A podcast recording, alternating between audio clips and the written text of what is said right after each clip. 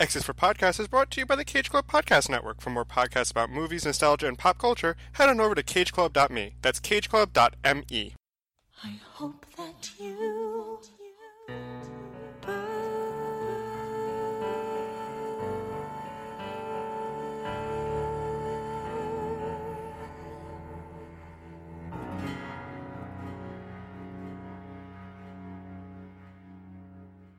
Hey, everybody, and welcome back to Uncanny X's for Podcast, the show where we take a look at the Uncanny X Men comic book franchise, starting with Giant Size X Men number one, and make our way forward through the misadventures of Marvel's Merry Mutants. It is a sad day here at Graymalkin Lane. Tragically, Jean Grey has perished, sacrificing herself to end the great conflict of the Dark Phoenix saga. With me, as always, to discuss these dreadful, depressing matters is my uncanny co host, Jonah. Hey, Jonah. Hey, Nico, and hello, everyone. This is one of those situations where it's such a sad story, but it's so good and it was so great. And I really enjoyed having an opportunity to discuss it with you and Kyle and Kevo. While Kevo's title didn't really directly connect in any way, it was such a significant moment in the Marvel Universe that I felt it took everybody's perspective to discuss it. As mentioned, we're also going to be covering the adaptations of the Phoenix Saga over on phoenix.html. So you'll be able to hear Kevo have more opinions on Phoenix there. Jonah, we've spent so long developing these characters and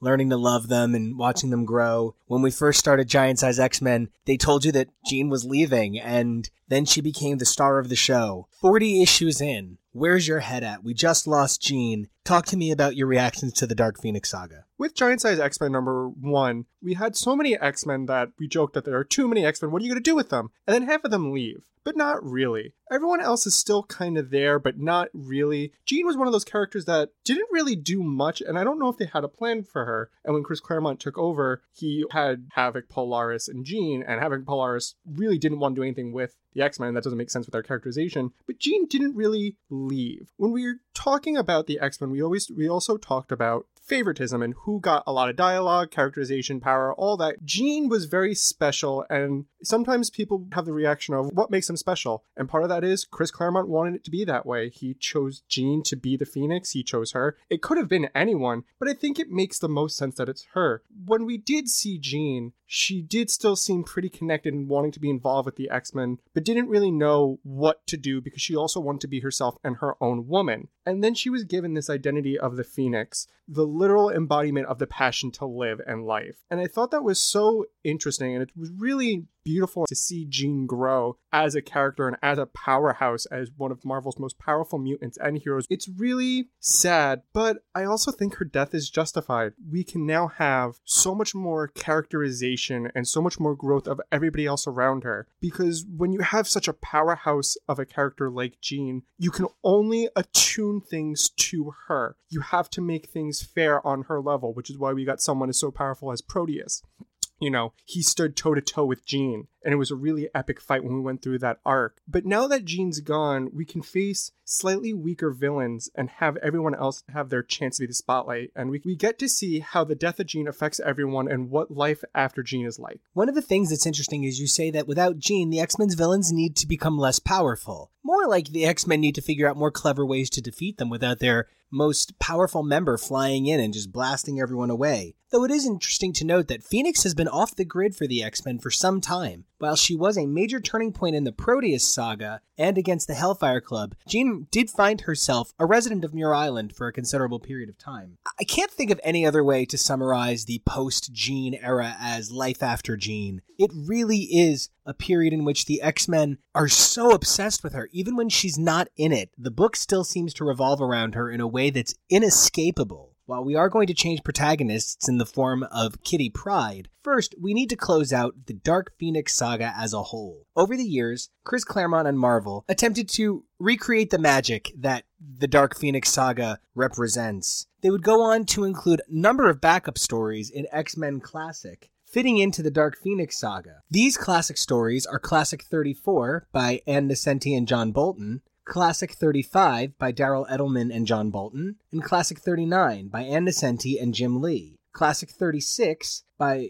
Fabian Nicieza and Mark Bright, Classic 40 by Tom Orzechowski, and Classic 43 by Chris Claremont and Mike Collins. What's interesting is these are collected in an unusual way. 34, 35, and 39 partner with issue 129.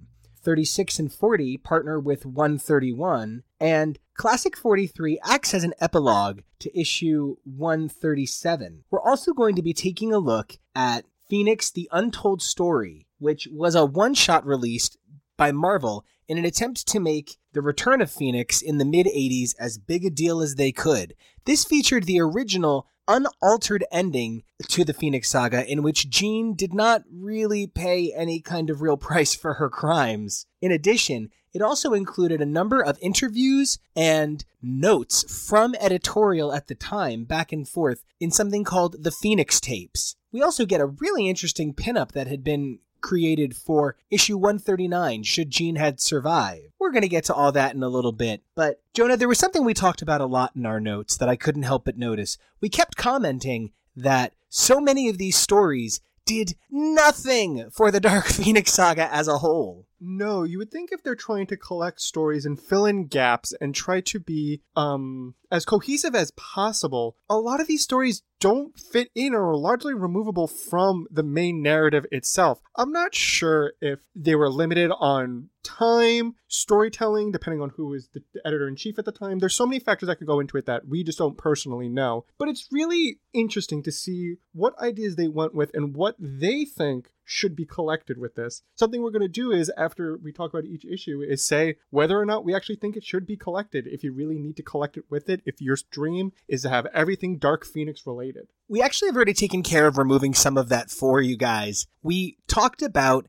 the Cyclops issues of X Men Classic that came during this time separately in a previous episode. We're going to be discussing the Dazzler classics later on with Kyle when we kick things off for Dazzler and the Defenders. Well, I can't think of anything left to do but send things over to Jonas so he can tell us about the contents of these issues. Classic X Men number 34. Emma plays psychic chess with Jason and talks about sexism. Classic X Men number 35. Kitty goes to a psychedelic dance routine to figure out her powers. Classic X Men number 39. Storm encounters a nice guy mutant who causes unnecessary melodrama between her and Wolverine. Classic X Men number 36. Sean and Mara fight as Mara tries to play God by reanimating her dead son to atone for her sin. Classic X Men number 40. Nightcrawler takes interest in a breakdancer and learns about the different walks of life. Classic X Men number 43. Jean meets with Death and talks over her destiny as the Phoenix. So let's kick things off with that 129 suite. Classic X Men 34 bothered me in a lot of ways, but didn't. I don't know how to talk about this one. but it was really beautiful looking. This issue follows a young waitress at the Hellfire Club who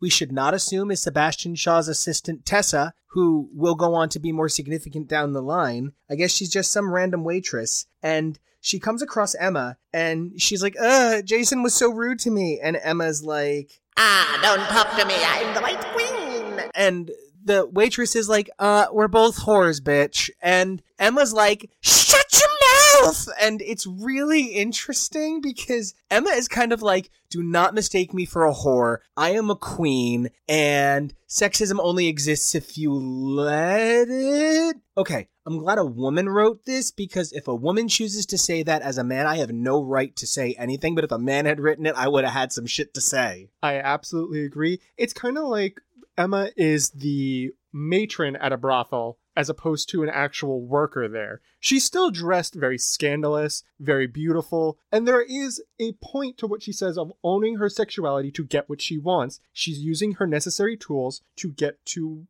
her goals. And we learn from this issue she wants to own the hellfire club. She's making a move to to oust jason. Maybe beknownst to him maybe not. But they go through this psychic chess battle. And i think if we're going to take anything from this issue it was probably one of the more cooler things that they did and one of the most interesting things. I'm going to give credit to marvel. They have really interesting psychic battles. In X-Men, there are 50 billion different mutants that are psychics, but they all get to have really cool fights. And something that I just really appreciated was learning more about Emma. We're still not at the Emma that I love and know when she's a hero, and she's much more nuanced and dynamic.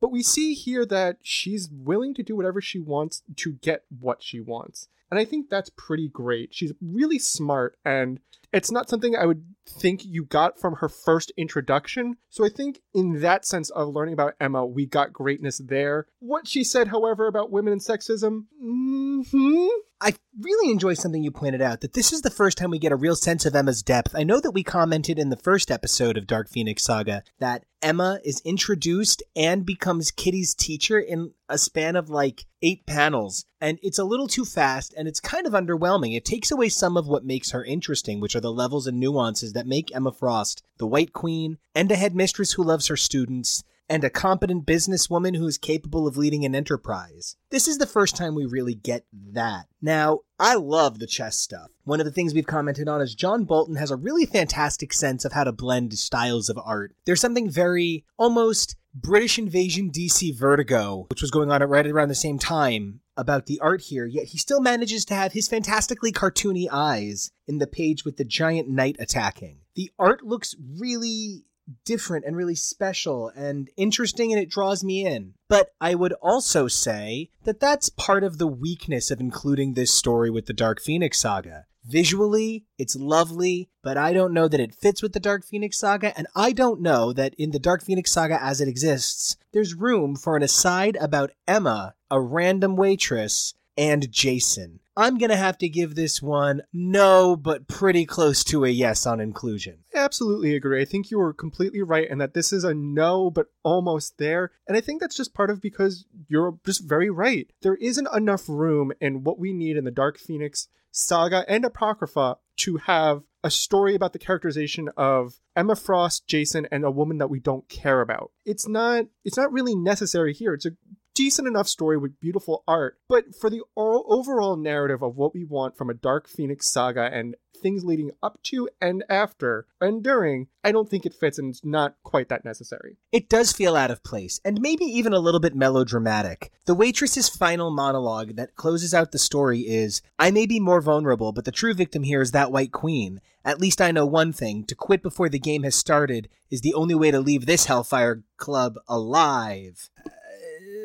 Okay, so because she dies in the Dark Phoenix saga, seemingly, I get that that's supposed to be powerful and dynamic, but at the same time, it just feels a little like over the top. I agree. I mean, that's just part of just Emma. Emma is really dramatic and over the top at times, so great, but still doesn't fit. It doesn't fit, so that's going to be a no from both of us on that one. And I'm going to start off with this next issue, Classic 35, was written by the assistant editor on the title at the time. So I'm not completely surprised that the storytelling didn't work for me. This guy was not normally a writer of these short stories. I felt that one of the things that lost me the hardest was the art on this one. Once again, it's John Bolton, the normal artist on the story, but some of it is so abstract. I enjoyed that Emma Frost in the story was like a living nightmare, but in this we're treated to Kitty Pryde having what amounts to hallucinations, an actual nightmare in which Emma is made to look so dramatically evil and it's very she's trapped in her dream world. It just didn't do anything for me. I agree. And it also comes across that the writer didn't know how to write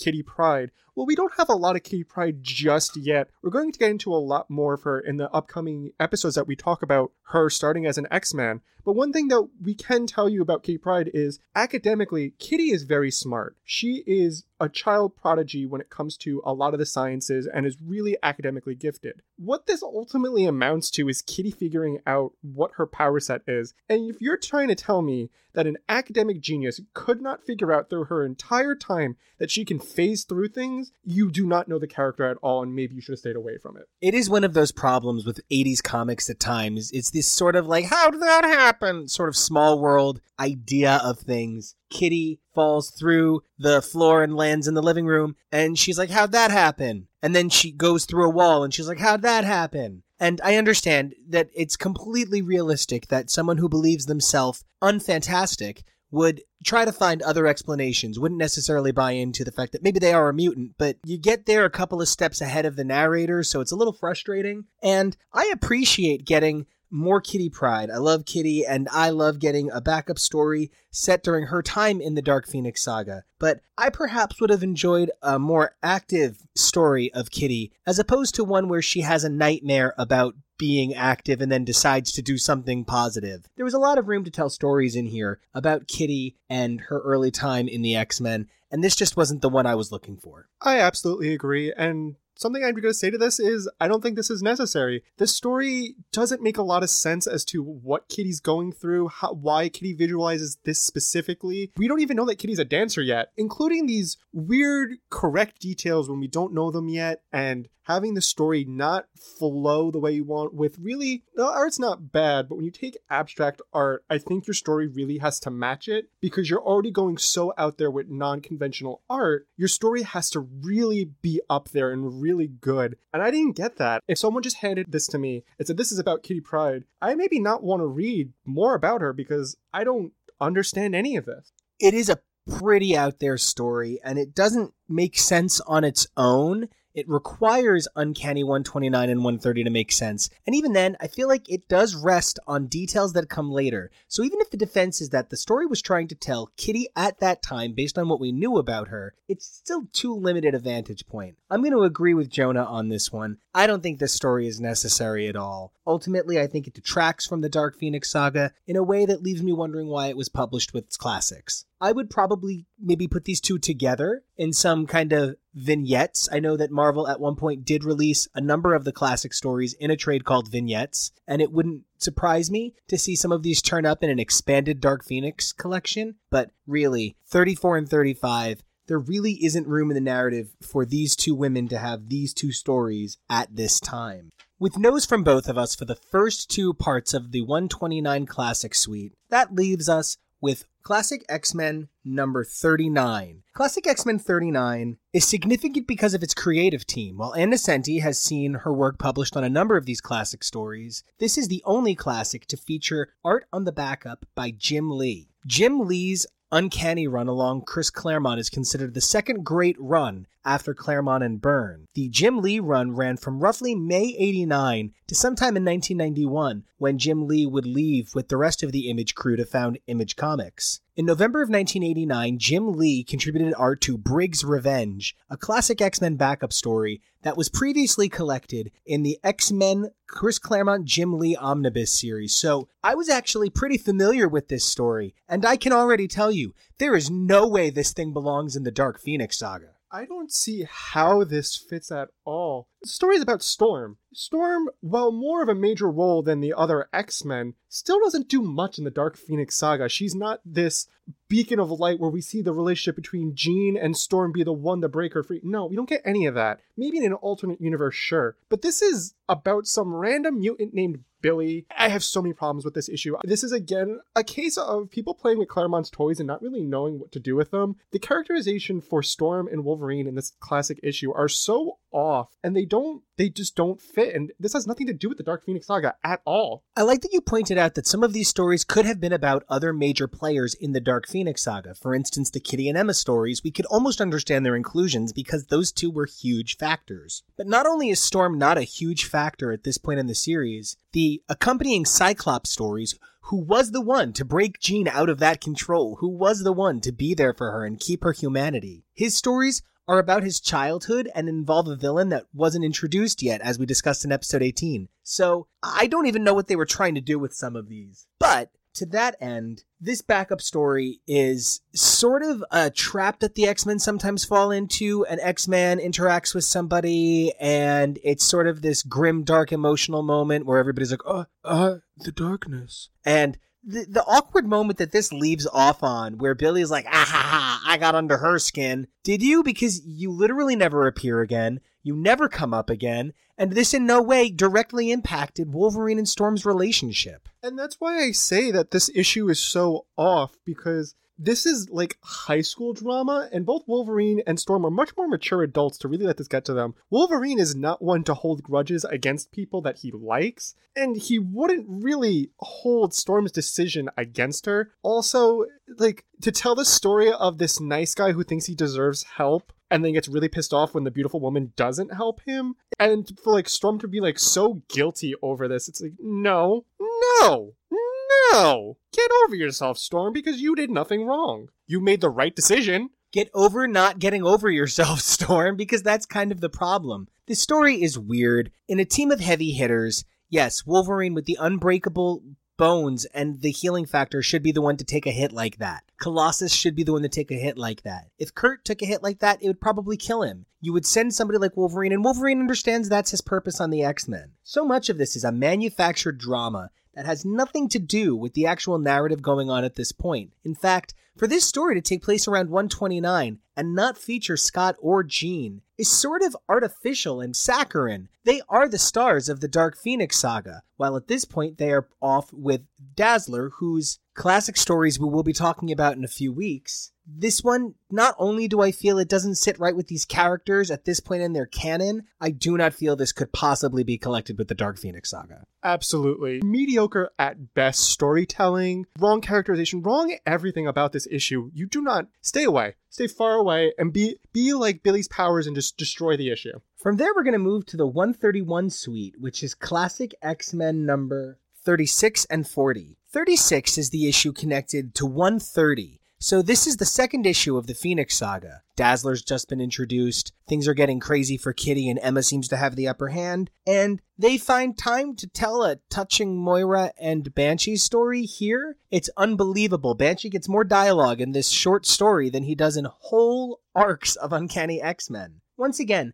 the creative team is significant here. At this point, Fabian Nicieza was preparing to take on a seven year or so run on the X titles, which saw him write everything from Excalibur to X Force to Uncanny X Men. So Fabian Nicieza at this point, another name closely tied to the X Men franchise. I actually really liked this story. Here's my only problem with this story because it's actually a really amazing story. Everything about this issue works for me. Moira struggling with what to do with her dead son. She has so much guilt and remorse over her son being dead, but her son was evil and she doesn't know how to feel and she feels like she failed as a mother and as a genetic scientist to help her son live the best life he could. So she's pushing everyone away. She's snapping against people. We see her get angry and push Banshee away, who up until this point, every time we see them interact, they're very happily in love. It's really great. And we see how Banshee's dealing with this, where he doesn't know how to help the woman he loves. He wants to support her, but she's not letting him in. It's really beautiful writing. My only problem is this doesn't fit in the Dark Phoenix saga. This goes so beautifully right at the end of Proteus. I agree. There's no way this can go with the Dark Phoenix saga. This acknowledges a random page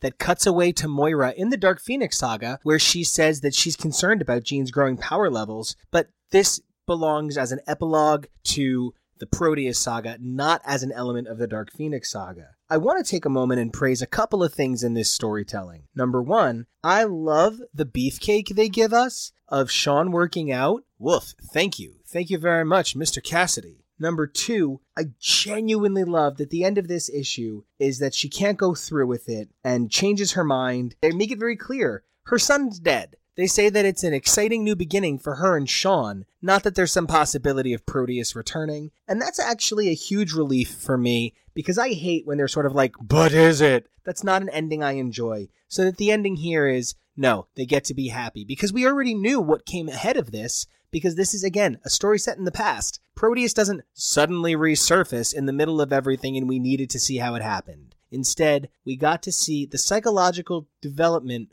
of a woman coping with losing her ex husband and her son. It's kind of an interesting parallel for a person who discovers that their son is a serial killer. This is not an unrealistic psychological phenomena, just the possessing and burning through bodies and being allergic to metal part is. I absolutely agree, and I I have to touch on the point you just said. The way the story ended, it ended right. Having it leave on any form of a cliffhanger doesn't do justice to the story, and it's not fair to Moira or Sean. Moira needs to be allowed to process everything and move past. And with no possibility of her son coming back or any form of something like that, I think that's really great because we want we want to see happy stories eventually. We want these characters to be happy and eventually get there. But to leave that note and to have all those emotions be able to come back at some point, I wouldn't think that's fair to a character. I don't think it's fair to Banshee because what is he supposed to do? To compete with her dead son? That's not fair to him either. So I think this ended well. This ended the way it should have. It's the only reasonable thing to do to give a character the opportunity to connect psychologically with a loss like that if you're going to put them through a loss like that. We talk about how characters are often killed off to advance another character's story, but oftentimes characters are made to suffer for the sake of having a plot. If you're going to make a character suffer, be willing to do something with it. While this is the first classic that we've been really positive on, we agree it does not get collected here, which takes us over to classic number 40 by Tom Orzechowski. Once again, interesting creative team note here.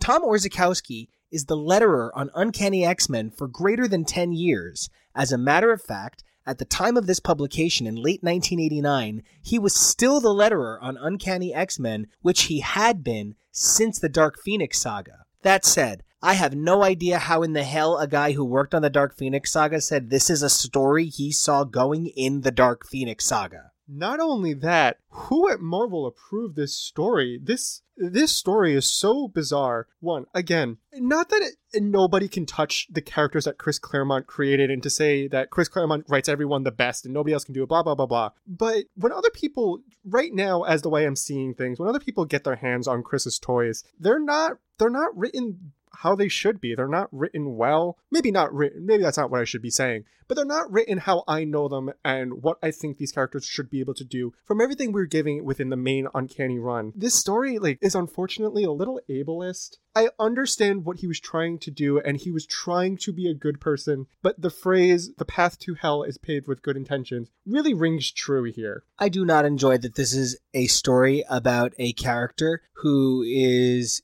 either an amputee or born without one of her legs. And the story is called Fundamental Imbalance. You should not be titling stories puns about characters' disabilities. It also plays into this constant trope of Nightcrawler meets random people, learns a skill. I'm just shocked that she wasn't a ghost at the end. So Nightcrawler convinces this young woman to call what seems like a somewhat abusive home and go back. Like this is when you have a do not contact list. Do not contact your abuser. I don't know what I'm supposed to take from this story, but it isn't anything where I feel fulfilled. I'm just sort of like, oh. Also, something that really rubbed me the wrong way about this issue is this girl doesn't have a name. They don't name her. She doesn't introduce herself. She doesn't introduce herself when she's calling anyone within her personal story. I'm so confused as to what are we supposed to be getting out of this? What is the main takeaway? What is Kurt supposed to be learning outside of people can be happy, homeless, and make a living being con artists? They're trying to. Actually, I have no idea what this story was trying to do, and I can't find any explanation for it. I'm not going to try. I'm not going to excuse the story for anything either. It doesn't make sense.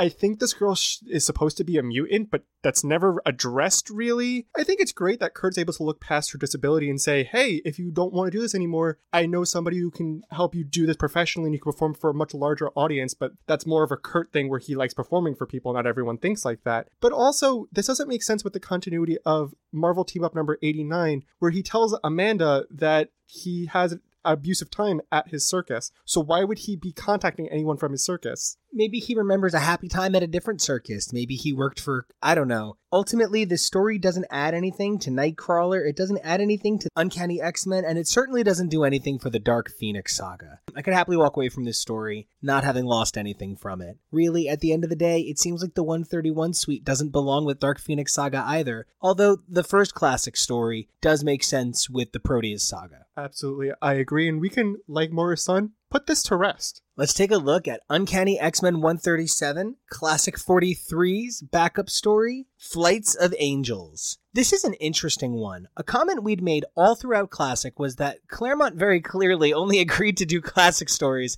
as a way to tell more Jean, who he currently wasn't able to use. More interesting than that, he so completely expanded the Jean Xavier relationship. Knowing that this is one of the last backup stories Classic has, I have to wonder did Claremont run out of stories he really wanted to tell back then? Ultimately, this is not only the end of the Dark Phoenix saga in the best way possible, a very clear epilogue, but I do think this one does deserve to be collected with the Dark Phoenix saga. Absolutely. Out of how many issues we've talked about for this episode, this is the only one that truly fits here because it's what happens after. We get Jean figuring out why she's still conscious in some form, why she thinks she's alive, and she meets probably one of the hottest depictions of death I've ever seen. Thank you. He's just this hot lumberjack who's building in the sky. Oh my god, it's great. and it's, I think it's one of the more appropriate stories for where it goes. The writing is great as usual. We get to just reflect with Jean on her time as the Phoenix and what that meant as her as a person and why it went wrong and what happened with it and all these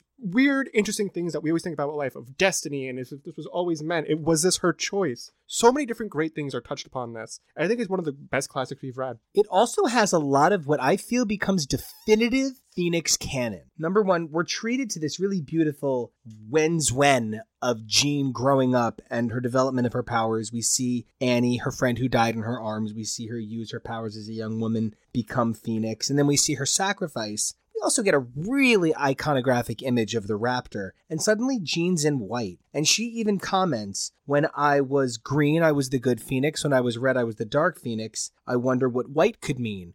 White phoenix really does come to mean this sense of Jean is in a rebuilding mode. She's in a reflective place. She's not in this world. So it's really fascinating that this bit of canon was established in a classic, not in the proper narrative. It is also very important to note that this seems to be the first time Jean is able to handle what really happened on D'Bari. For everything in Dark Phoenix Saga about humanity and learning how to cope and deal and heal and repair and all the wonderful stories they try to tell with Dark Phoenix Saga, Jean's reaction to her own actions is really underplayed throughout. This is the first time Jean really accepts what she's done to D'Bari. In that way, this is the first one that really directly connects to the Dark Phoenix Saga in a meaningful way. I absolutely agree. I think this actually could have been expanded upon more in 137 instead of having the montage of everyone deciding if they want to join Jean or not or whatever, because that, that's kind of important. I actually think those pages could have been better suited to have Jean reflecting on what she did as the Phoenix and what that meant for her and what she's doing by fighting for herself. That could have added to that story so much more because it focuses on the characters that are important and that we need. This story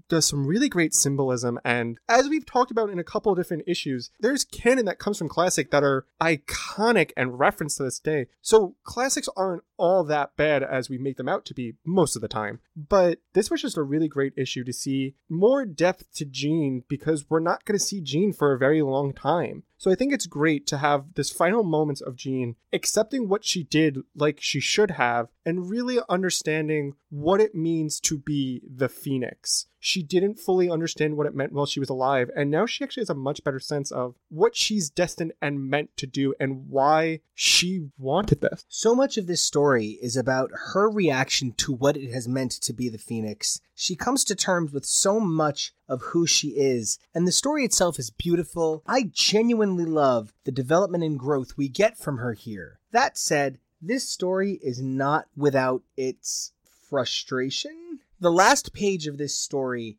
frustrates me to no end because inexplicably they choose to give away elements of a story that won't even be introduced for more than a hundred issues. And it's another story that Claremont came to through changes as the story developed, much like Dark Phoenix Saga. While I would certainly include this backup classic story, I would very much prefer to remove the final page. Absolutely, I agree. And if you are reading along with us, I highly recommend skipping the last page. So before we talk about Phoenix the Untold Story, I want to share a few other untold stories from Uncanny X Men and Chris Claremont's vault. There were other alternative endings to the Dark Phoenix saga other than just the one that was ultimately drawn before being scrapped for the now famous ending. In the first ending, after the destruction of the D'Bari solar system, it was going to be revealed that the Phoenix Force was using Jean's body as a vessel and thus was the true culprit of the mass murders. In this ending, they would kill just the Dark Phoenix, not Jean, who had ultimately not been responsible for anyone's murder. The second possible ending was going to be that Jean would have been imprisoned forever because of her actions. In that version, Jean would have remained a regular character in the X Men, as the X Men would have traveled across space to find her. So that was two other possible endings to the Dark Phoenix saga that we did not get. Hearing what the original or the alternate endings were supposed to be is really interesting, and I don't think they actually fit this full narrative. I think what ultimately did happen was probably the best outcome they could have gotten from it. Maybe some tweaks here or there to make it better, but Jean herself not taking responsibility is this weird thing because you're trying to tell me the Phoenix is its own entity, but there's also times you're telling me that it's not. And it's this weird mismatch of continuity that I don't understand what you want me as a reader and a fan to believe. So having that doesn't make the most sense to me. But then also having Jean be imprisoned, that makes sense. But having the X Men spend stories traveling across space to find her doesn't make the most sense to me because I understand you love Jean and you want to protect her and want her to be with you, but she also should be paying for her crimes. She did still do something, no matter if it was in her control or not. You know, we don't excuse people for blacking out and doing bad things. So Jean doesn't get a pass either. And it's that inability to distinguish Jean from the Phoenix that is ultimately why they felt that they had to keep them one entity and they had to be punished together. It is interesting, though, that Jean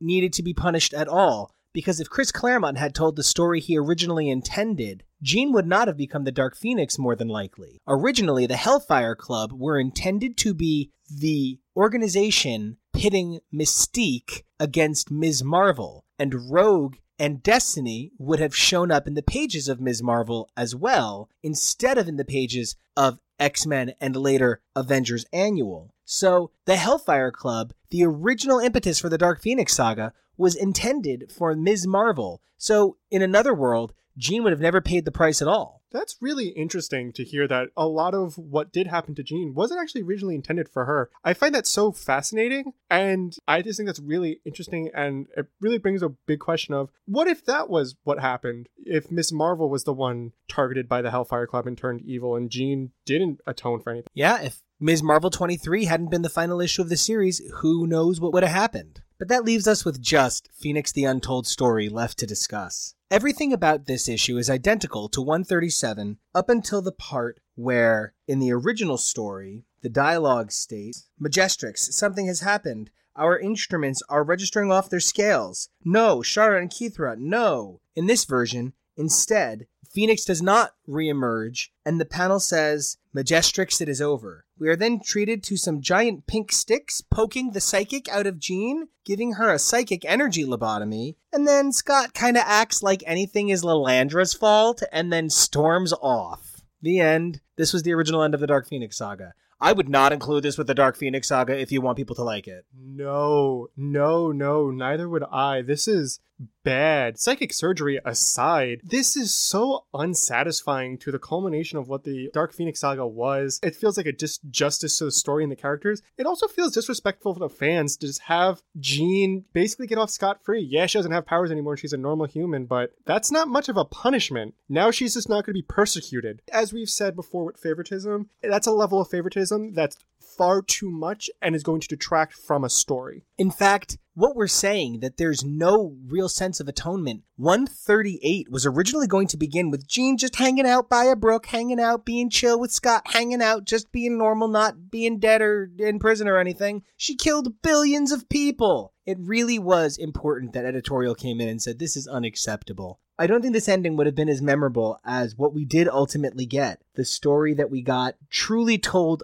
the narrative of a person desperate to cling to their humanity. While this ending does give Jean her humanity back in the truest sense of the words, it does not tell a story about humanity. It instead tells the story of balance. That's it. It's just a sense of balance. Oh, she did something bad, so they took away her powers. I don't feel a conclusive growth from it. I don't either. It's just not something I would have wanted. The original ending had Jean die hero, and that was a major part of it. And it's something that, as Nico said, talks about the part of her humanity what saved the universe. But with this, she doesn't die a hero. She's just kind of basically given a slap on the wrist. It's like, this was your first offense, Jean. We're just going to take away your powers. And then who knows? Maybe eventually she would have gotten them back. It brings a lot of what if questions of, well, what happens now? What what if Jean what if this was the original ending? How does this affect the X-Men? Does Jean stay as a mainstay? Does she just leave? Does Scott leave with her? Do they start a family? Well, thanks to the Uncanny X Men Omnibus Edition, we also have a top bit from page 18 of issue 138, in which Jean just sort of leaves the X Mansion. Bye, guys. Logan looks sad in a window. Bye, Jean. Don't kill any more galaxies. Bye. Bye, everything's cool with us. Bye. That is, it is so bizarre that that's where this was going. And I would want to if I was able to delve into the mind of Chris Claremont of where he wanted to take it after this, I don't actually have a real reason. That is a really heavy trauma to put your X Men through and then have it end that way. And then Jean just leaving. It looks like not with Scott. And it's just like, okay. It's one of those situations where I'm really glad that editorial stepped in and said, no, this has to be changed. I won't let this go to print. She killed billions of people. You don't get to play with such big balls of fire and not have anybody get burned. So I do think that the original ending cheapens the story. And I honestly would probably not print it. I would I would probably try and keep that thing under wraps. It is not pages I would want out there. I don't think it tells anything necessary, and I don't think it improves the story in any meaningful way. No, it really doesn't. It's I agree with you. Maybe that should have just been kept to themselves of like that's their dark secret. That's Marvel's dark secret of what this was actually supposed to be. To me like if this was actually what happened, I don't know what the game plan was supposed to be as Nico said, you can't just do that. You can't just have people walk off scot free after you killed so many people and then act like nothing happened. You can't rug sweep that. Your rug is burned. You can't sweep under that. A lot of times, artists say that they don't want to release some of their unreleased demos or deep cuts because they don't reflect the artist that they want to be known as. I think it's a lot of fun to take a look at the apocrypha of a writer or a run or a title and try and break down what of it could have made things different and what pieces would come together to paint a very different picture. But with the case of the Dark Phoenix saga, having taken a look at the apocryphal stories in classic X Men and this original ending, I'm walking away from this saying that I think the Dark Phoenix saga, as it was told, was pretty much the best case scenario. It was a number of threads that came together uniquely. Dazzler's inclusion was editorially mandated. Phoenix dying on the blue side of the moon, also editorially mandated. We get a real sense of how little was in Claremont and Byrne's hands and in their control. So, so much of it is a reactionary tale trying to handle the changes that were thrown their way in this out of control, one of a kind narrative. Looking back on the Dark Phoenix saga, I feel like it really is a story of Jean Grey trying to keep her humanity in light of everything happening to her. It's a sad story and it's a tragic story, but it's beautiful that she chooses to end things on her own terms. I don't believe that this narr- this narrative started with her on a suicide mission, but the way her destiny changed, she understood what she had to do in order to become the greatness that she was to patch the lattice work back together of reality inside the M'Kraan crystal, she had to awaken certain things inside of herself, and that led to coming back a very different person. Jason Wyngarde's involvement in her life deeply complicated things and was in many ways a fantastic way to harken back to the original stories that defined the X-Men early on when Stan Lee was crafting the tales of the strangest teens of all time. It isn't just fun to read